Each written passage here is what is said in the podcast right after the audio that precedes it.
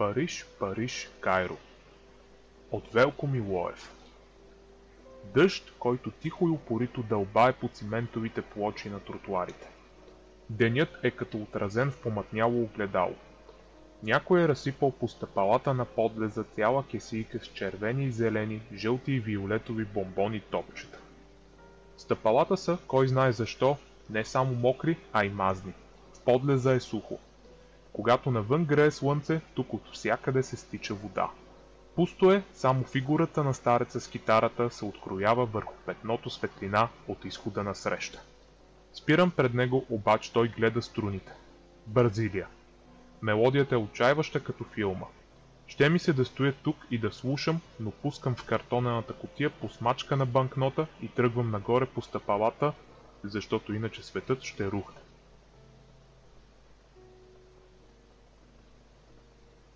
Дъжд.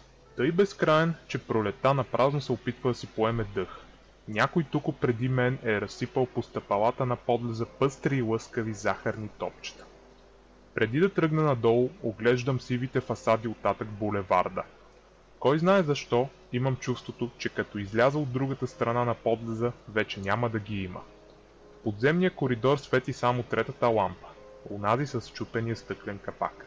И няма жива душа, освен стареца, който свири Бразилия.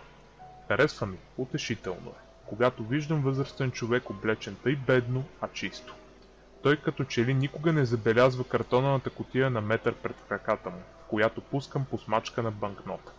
Трябва да изляза навън. Може би прилича на лудост да ми си мисля, че светът ще рухне.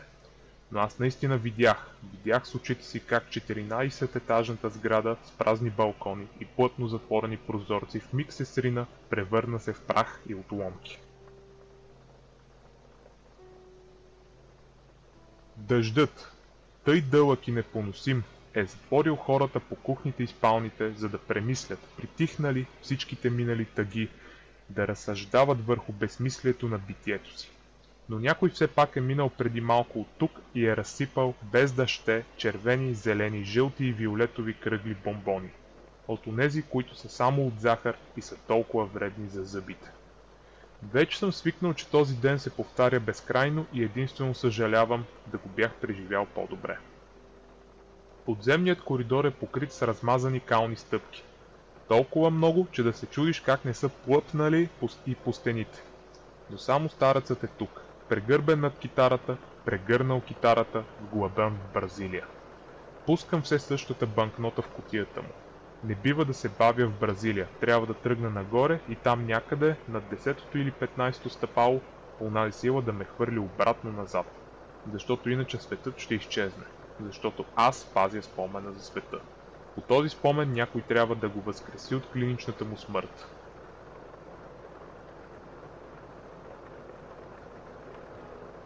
Същия дъжд, същия ден.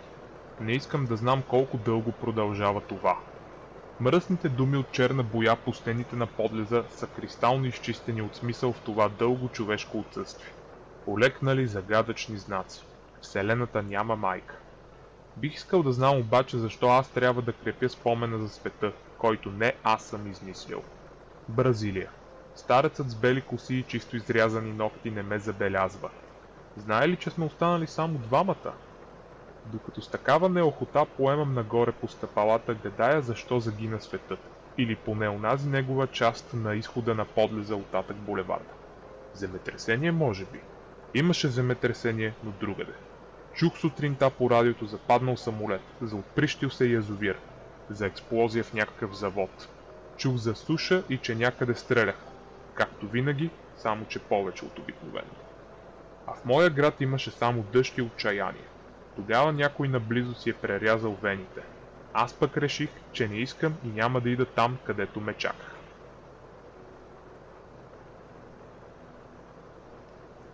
Същия ден, същия дъжд. Пъстри и лъскави захарни топчета по стъпалата на подлеза. Може да съм луд, но не съм фантазьор и той, което измислих не е метафора, а хипотеза. Светът е достигнал в онзи момент критичната маса на отчаянието. И както в бомбата атомите на Плутония надхвърлили тази опасна граница започват лавинообразно да се разпадат и да се превръщат в вълни от изгаряща светлина, се помитаща детонация, убиваща клетките лъчи, тъй в онзи миг може би точно от тук е започнала верижната реакция на отчаянието. Като лавина, като прииждащ поток, като атомен разпад, като всяка стихия, набираща сила от разрушението, отчаянието бързо е заляло света. Душите атоми са се превърнали в свои сенки. Духът се е стопил в безсилие. И тогава някой е натиснал червеното копче. Или ядрени терористи, задушаващи се от отчаянието, са се втурнали да изпълняват отдавна подготвените си планове. А може би на Господ Бог не са му издържали нервите и е обърнал над нас чашата на гнева си. Дали пък аз не съм прибавил тази последна капка? Възможно ли е точно моята слаба съдба, жалкото ми униние под дъжда, моето на никъде да са прехвърлили критичната маса на отчаянието? Старецът свири Бразилия. Какво ме връща всеки път обратно към началото на този ден, не знам.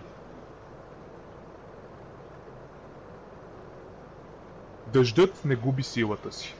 Стъпалата на подлеза са мокри и мазни. Вътре е студено. Спирам се още в началото, защото някой стои пред стареца с китарата. Виждам само силуети върху петното и светлина от изхода, затова се опитвам да си я представя. Логично е да има мокри коси. Трябва да има по-малко години от моите. Повече талант. И безметежно спокойствие. Защото иначе е прекалено трудно да възкреси с цял свят само по нечи спомен.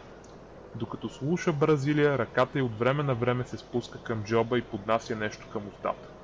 Сигурно вредни за зъбите твърди бомбони от захар. После тръгва нагоре по стъпалата. И нищо страшно не се случва. И сега вече мога да слушам Бразилия. Не искам да знам колко пъти се повтори този ден. Моята работа беше да дочакам някой да дойде. Или си въобразявам. Но вече мога спокойно да слушам Бразилия в празния подлес. Старецът не ме забелязва. Пускам унази банкнота в котията му. Спокоен съм и вече мисля и за другите светове. Погледът ми безцелно се плъзга по афишите, залепени на стената. Разкъсаните им краища потрепат от въздушното течение. Чета само големите букви на рекламите за екскурзии. Париж, Париж, Кайро.